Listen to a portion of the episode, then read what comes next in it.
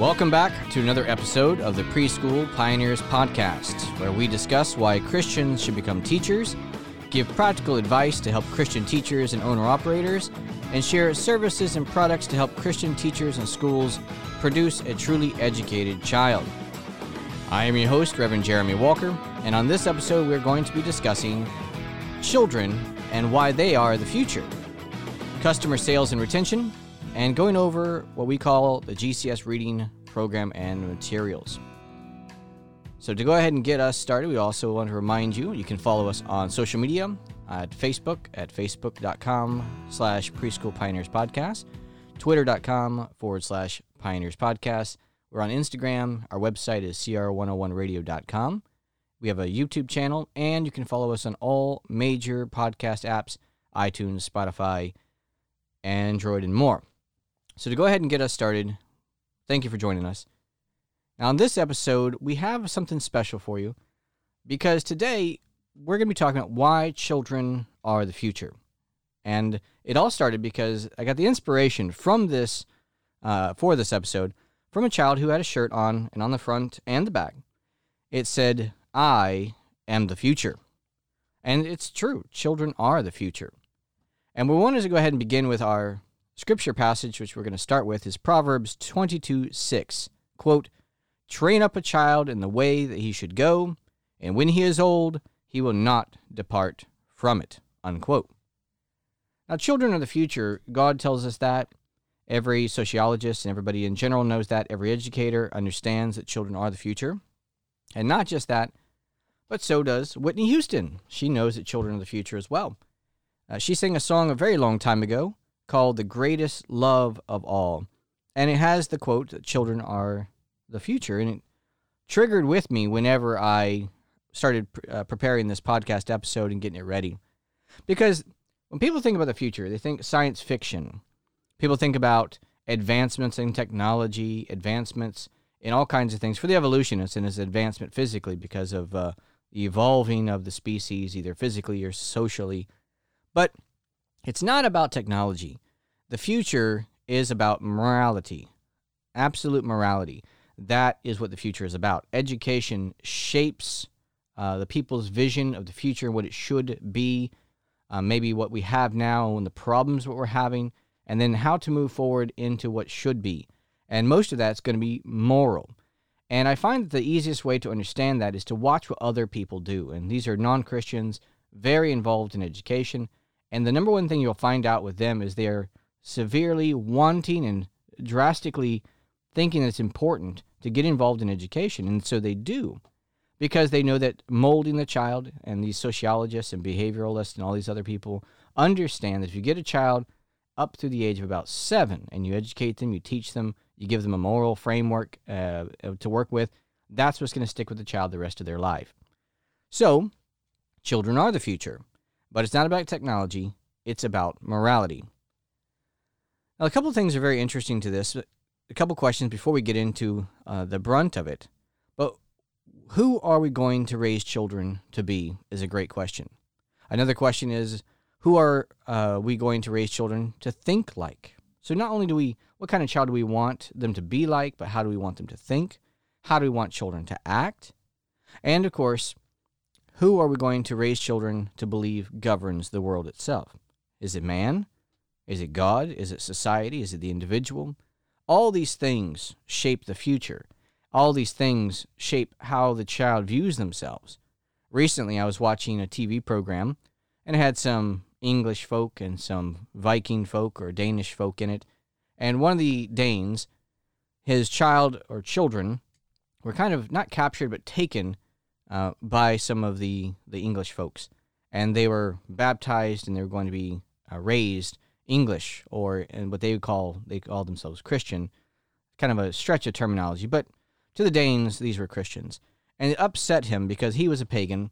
He was a professed pagan. He embraced his pagan uh, morality, his pagan faith, the Norse gods Odin and Valhalla, and all the other stuff in between. And he was upset whenever the children were baptized and going to be educated and raised as English folk or Christian folk.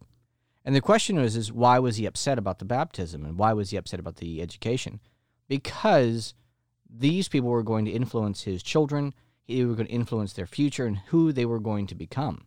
He himself in the show was an English uh, child to begin with, raised Christian, baptized Christian, uh, kidnapped by Danes, and then raised as a Dane. And so his entire focus, his morality, even though he was a young kid, uh, was originally from English uh, people, uh, baptized as a Christian in a Christian family.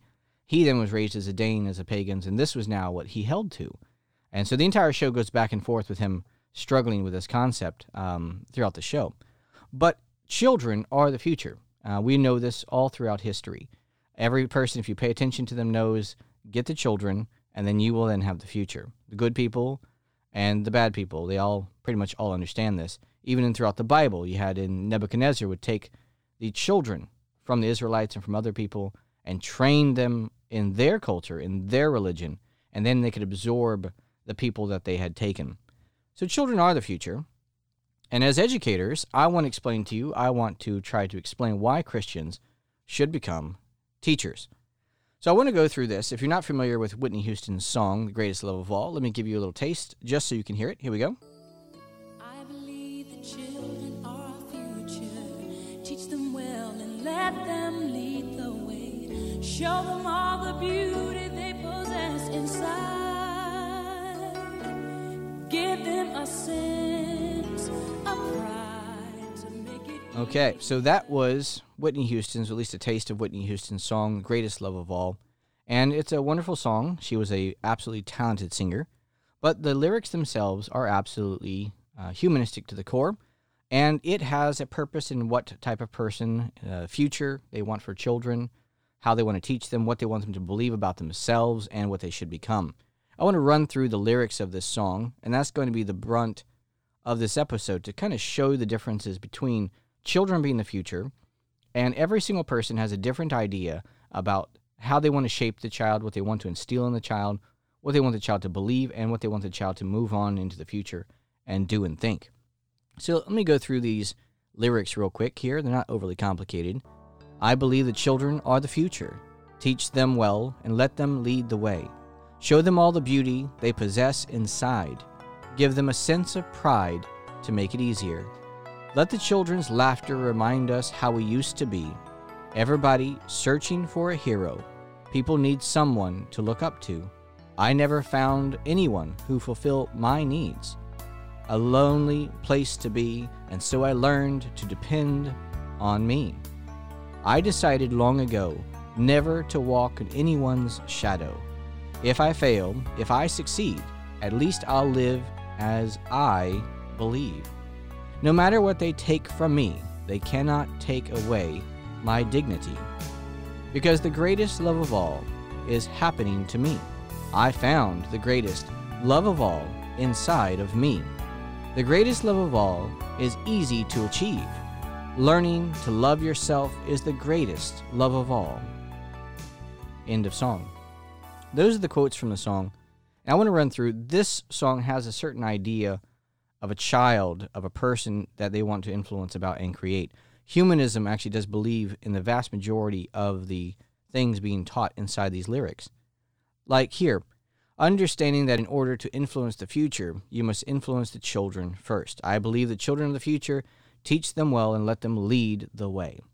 Now, humanist or Christian doesn't matter. As Christian teachers, you are going to be influencing the future. And you have to get to children because the adults that are here are pretty much already influenced. If you want to help and influence the future, you want to help society, you want a better world to live in, then education is where it's at. Everybody knows it. I'm just waiting for Christians to learn this because they're seeming to be the only ones who haven't picked up on this yet. They're interested in educating their own children but not in helping other people. They're not really interested in discipleship or real evangelism. And that's what education is. It's evangelical. It's discipleship. The next quote was show them all the beauty that they possess inside and give them a sense of pride to make it easier. See right here they are trying to desire to foster in children a love of themselves so they are estranged from God. Because the main problem that you have to teach as a Christian, what we teach about mankind is that he's fallen. His main goal is that he is a selfish person. He has a sense of pride. He already loves himself. He loves himself more than God. And see, this is the problem. Humanity or humanism wants us to love who we are for ourselves. Love yourself for who you are. Don't let anybody ever tell you there's something wrong with you. Well, there is something wrong with you. Christianity and the Bible declare it to be the case that God has told us what is wrong with us. Uh, we are rebels from God, and from the original sin that we committed in the garden and continue to do so. We don't want anything to do with God. We want God to leave us alone. We want to decide for ourselves what we are, who we are, and what we want to be. Humanism 101. Now, moving on about children's laughter, uh, remind us who we used to be. People need someone to look up to. I never found anyone who fulfilled my needs a lonely place to be, and so I learned to depend on me. Now, this is teaching that no one is worthy or able to give you or someone what they need and uh, accept the full acceptance. In other words, children are going to be taught here by humanists that they are supposed to seek people who fulfill their needs. See, the opposite is the case in Christianity. God will fulfill our needs if first we give up the sense of pride in self. If we can first admit our sin, which you have to teach to children. The doctrine itself is not something that's readily available. Humanism has a kind of a hand up on this page because children already believe this. They already believe that they are perfectly okay the way that they are, and everybody should just accept them for anything that they do. Nobody should ever tell them no. No one should ever tell them to change. The world is what needs to change. That's what environmentalism is all about. The world is the problem. I'm okay. I decided long ago never to walk in anyone's shadow. Now, this is teaching that no one has anything to teach them, and that fulfillment comes from doing what you think and not letting anyone tell you what is best for you. Now, humanism would claim to free people, critical thinking, reasonable, logical.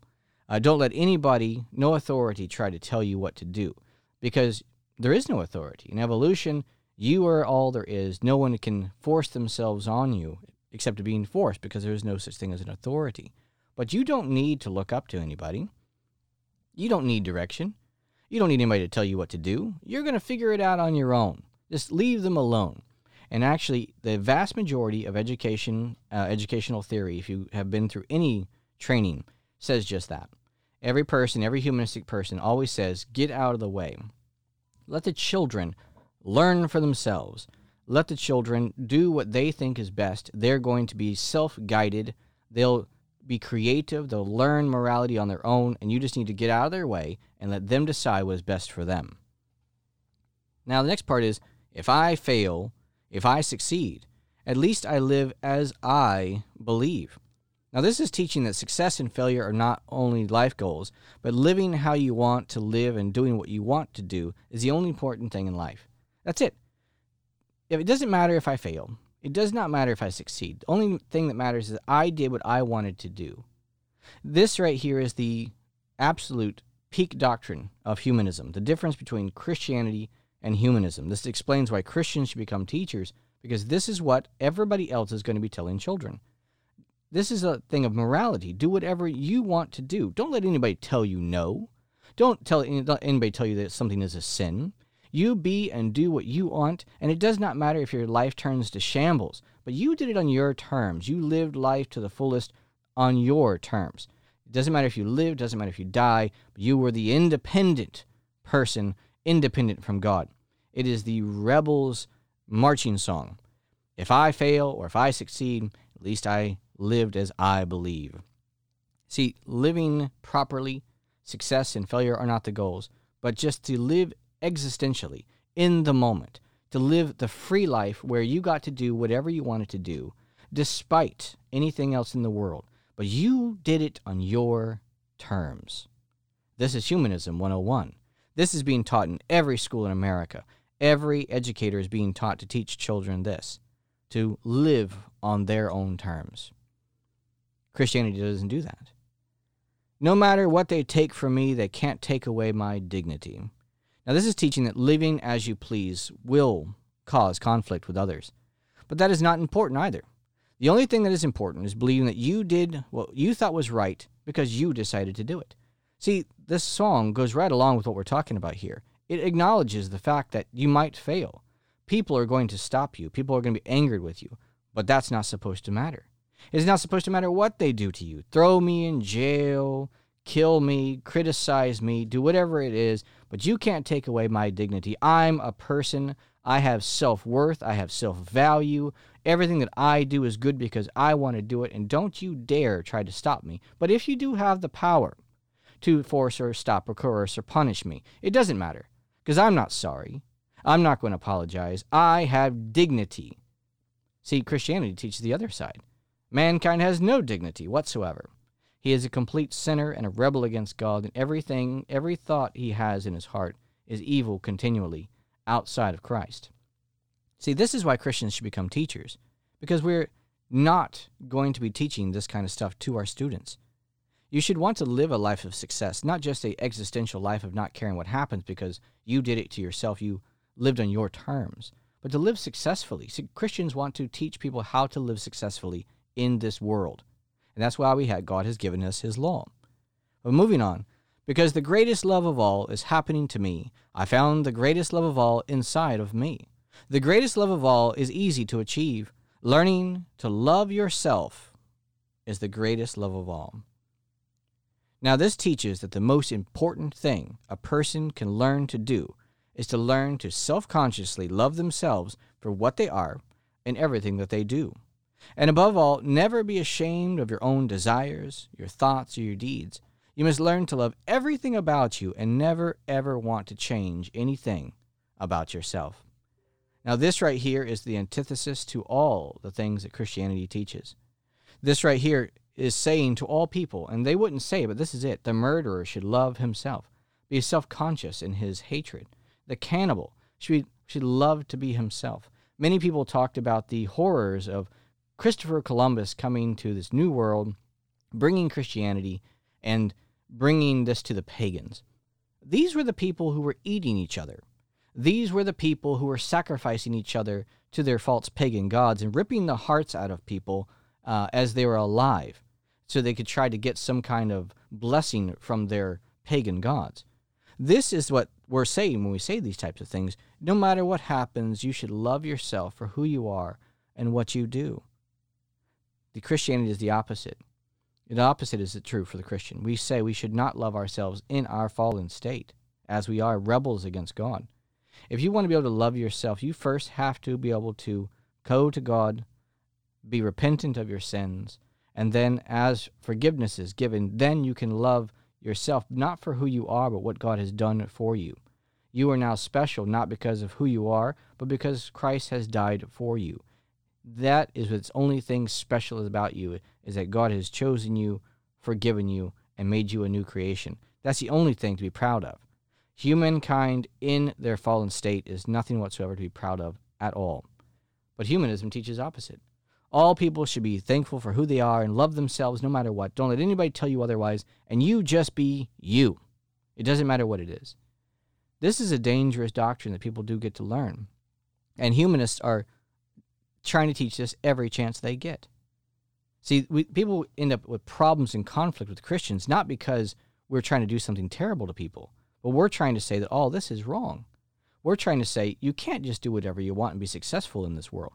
You have to follow God's commandments. You have to live in the real world. We don't live in a world of imagination. We live in a real physical world with real physical uh, positives and negatives that happen with it.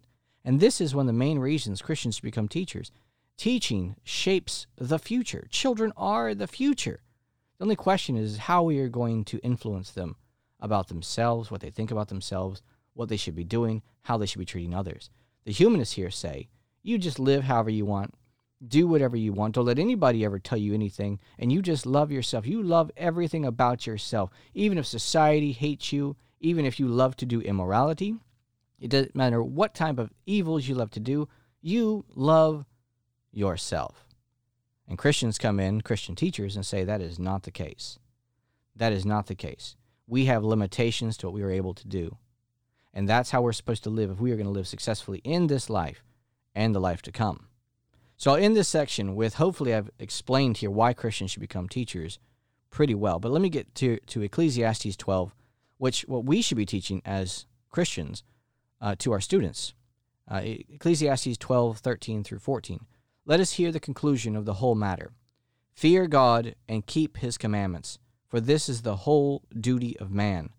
For God shall bring every work into judgment with every secret thing, whether it be good or whether it be evil.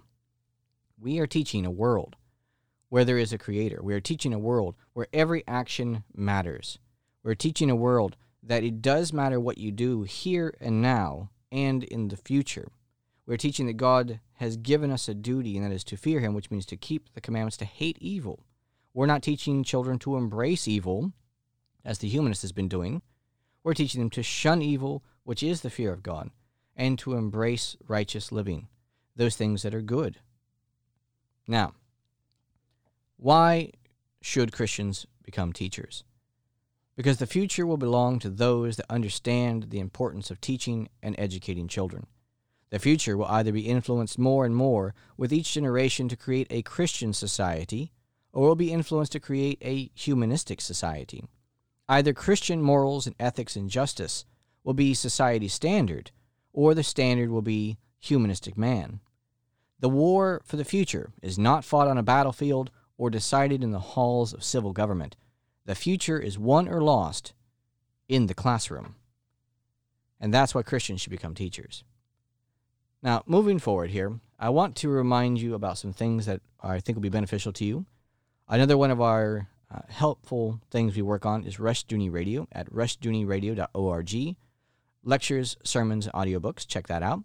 We have a internet radio station at cr101radio.com, 24 hours a day, 7 days a week with Christian podcasts and lectures and sermons. We even have an app which you can download and you can listen on any device that is iOS or Android, or of course, right from the website. And of course, we have another podcast which we work on, which is Reform, Reproduce, Reconstruct, which can be found at cr101radio.com forward slash reform, reproduce, reconstruct. I'd like to go into our next section here, which of course is our next section about our preschool pioneers field guide, which is a wonderful little thing that we do to help teachers and owner operators, give them advice, helpful t- uh, tips and hints, things to do, things to avoid. And today, what we're going to be doing is discussing customer sales and retention, which is really the lifeblood of a school. Without students, you don't have a school. So, I have nine things that we're going to be going over, and one important thing that I want you to remember about sales and customer retention. Now, the first thing is that you want to be, you know, smile and be friendly people need to feel comfortable. That's going to be number one. Because people that walk in, if you've ever seen, if you walked into a store, if you walked in someplace else, and people are not friendly to you, they don't give you a good vibe. And remember, as a teacher, your job every day is to greet parents every single day. And of course, as a owner, operator, manager, your job is also to greet every customer every day. Now, some people, like if you're working at McDonald's, you might see people, a lot of people every day, but you don't see the same people typically every day. So you're really not making the same sale based on your personality or what you like.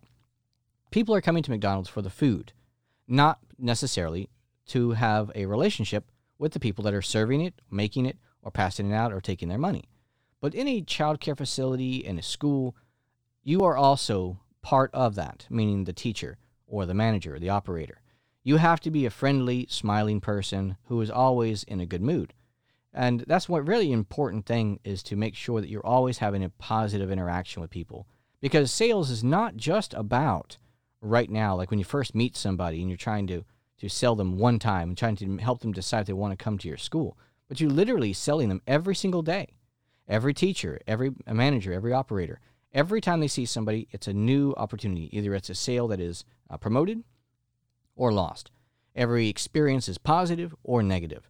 But you have to work on those every time and working on positive interactions, not just on the initial sale, but every single day is very important. Number two, be prepared. Have all materials and pricing ready for your new customers. Not overly complicated. If you have information packets like we do at our schools, uh, you want to have everything there. It has all the information inside the packet itself. You have the packets available. So when somebody comes in, you can begin chit chatting, and pull the stuff out. You have a price guide, print it out so you don't have to try to remember everything. And on the packet, write it all down. And so you want to be prepared. That's going to be number two. When you're not prepared, you're trying to dig for stuff, it looks like you're not organized. And if you're not organized, it's not going to give a good feeling to a customer. Number three, ask questions. In the short time the customer is there, it is important that you show an interest in them and specifically their child. People want to be, get to know you.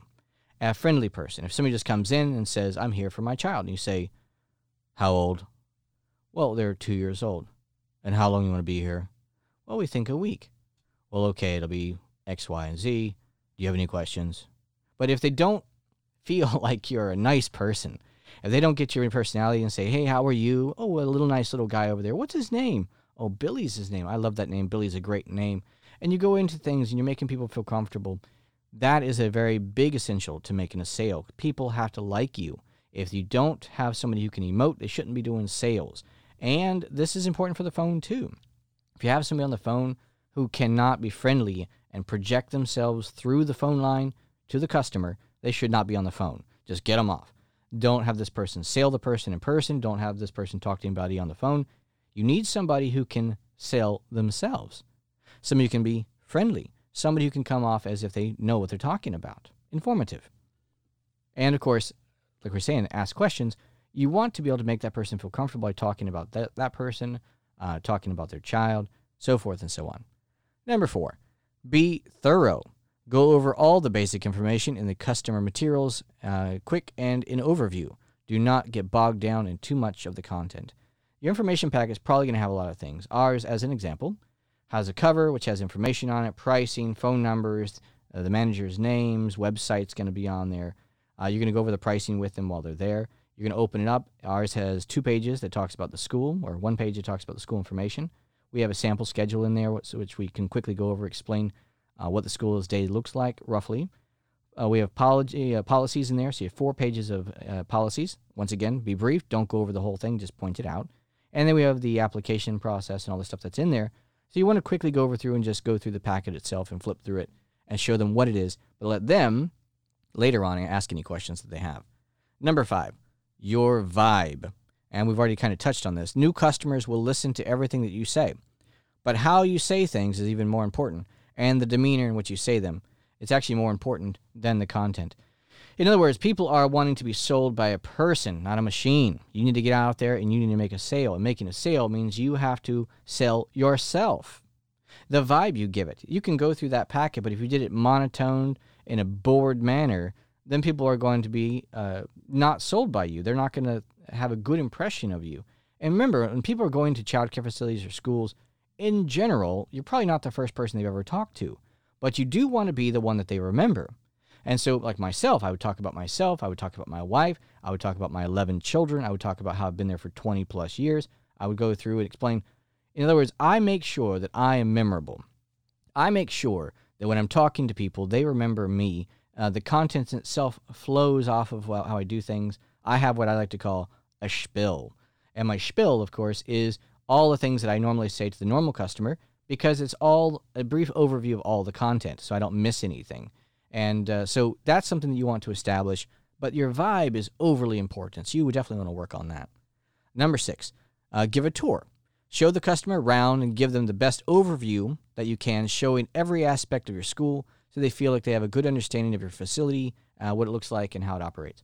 Um, this is when you walk them around, have a time for a tour, you have them sign in first show them all the different classrooms, explain how they work in general. Uh, you can show them where the bathrooms are located, kitchens are located, show them the playgrounds, go over the safety areas that you have if you have a fence or sunshades or uh, we have artificial turf and the playground equipment. Uh, you go into the classroom, you point out their schedules, you show them how the room is set up, all the different play areas, the table areas, where they eat, where they sleep, where they pick up papers, where they store backpacks, going over all the general stuff that you're doing and it's going to be very helpful to them. Number seven, give information. Ask, uh, sorry, as you walk, uh, go ahead and give information in a relaxed manner. I just kind of went over and touched on that. But you don't want to be, uh, you know, standard or just uh, with no personality type. You want to make sure that when you walk through, uh, that you are easy about how you give things. You're approachable. You're comfortable with your content. Uh, you're not nervous about your content. There's no lulls in when you're talking to people, those uncomfortable silences as they were. You want to get rid of all that. Okay, number eight. Any questions? You ask them, do you have any questions? After the walkthrough, ask the customer if they have any questions and answer them to the best of your ability and make sure that you're comfortable doing so. Now, this can be one of the most uh, difficult times because you don't, this isn't prepared. People throw different questions at you, not sure what's gonna, what you're gonna get. But you need to be prepared for these types of questions. Make it easy. Uh, you need to explain things comfortably, and because once again, your vibe. But as, letting them a- ask any questions that they have is how they help make them, you know, get to make a decision if they like your school or if they don't. Uh, at the end, you close, meaning ask if they would like to start or when they would like to start.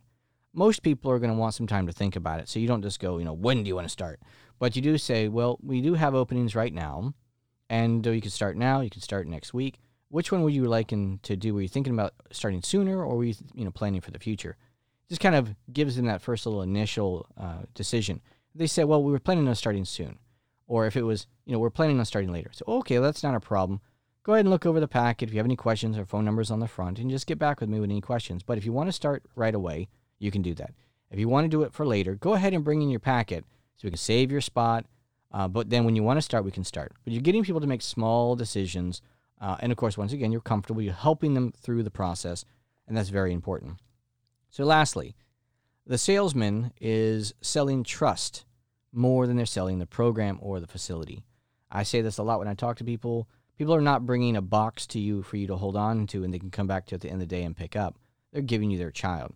This is the most important prized possession that this person possesses, and they need to feel comfortable giving the child to you. So you need to make sure that that's what you're doing is you're selling yourself, selling uh, your experience, selling yourself as a parent maybe, uh, or as a administrator or a teacher, whatever you are. But you're selling yourself and making somebody want to trust you because they should trust you. Everything that you do is about a relationship.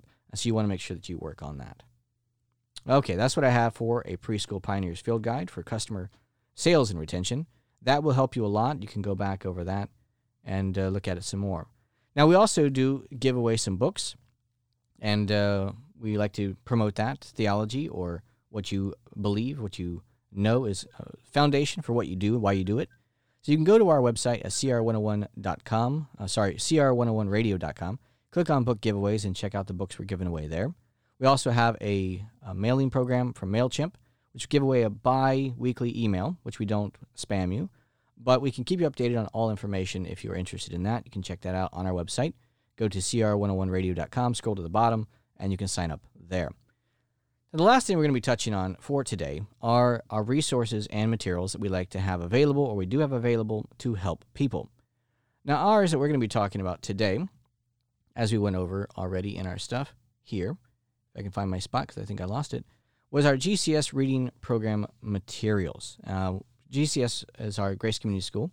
We developed a reading program for preschoolers, and it is a complete phonetic approach to reading uh, from the bottom of learning your ABCs all the way up through reading um, short vowel words uh, all the way until they have become proficient at it. And the program is wonderful. We produce everything ourselves, and it is all available on our website at gcsapprenticeship.com. Now, if you're interested in uh, that, you can go there look at that. But in brief, there's flip books so that you can uh, actually teach the children how to read with flip books in a classroom setting. There are individual reading books, which we have also created uh, with the Wales of Grace Community School. We have uh, uh, done all of our artwork and everything is also in there. And so those books you can actually print for yourself. Uh, you don't have to buy them anywhere. You can print them on a printer and you can staple them and send them home. Uh, but those are also part of that. And there's also not only that, but also video programs also for the entire set. Uh, how to teach everything from the just the letters, how to teach the um, blends and the phonics, all the way through all the books that we have. We also have a video program which you can put on a Kindle or any other device, and the children can watch it, and it can be uh, dual purpose. Uh, it can be used for schools as far as teaching teachers how to actually teach phonics and reading and it can also definitely be used, as we do, uh, to show children the program and they can learn how to read uh, through repetition and by watching it as well. And so those are some materials I'll point you at. If you're running a school, if you want to learn how to teach reading to young children uh, as young as the age of two, my daughter Madeline, uh, she is actually the age of two years old, and she has learned how to read on this program uh, from the teachers at our schools. So that is the GCS uh, reading program materials. You can find it at gcsapprenticeship.com. Click on materials, and you will find everything uh, there. And uh, so, finishing up here, uh, same website, gcsapprenticeship.com. You can check us out there. Lots of other materials besides just that. But the main focus behind what we want to do with our materials and this podcast is we want people to get inspired, we want people to get equipped, and we certainly want people to get involved. And that's the main focus here about what we want to do for people. So I want to thank everybody for joining me for this episode of the Preschool Pioneers Podcast. Until next time, this is Jeremy Walker signing off and asking you to have a great day.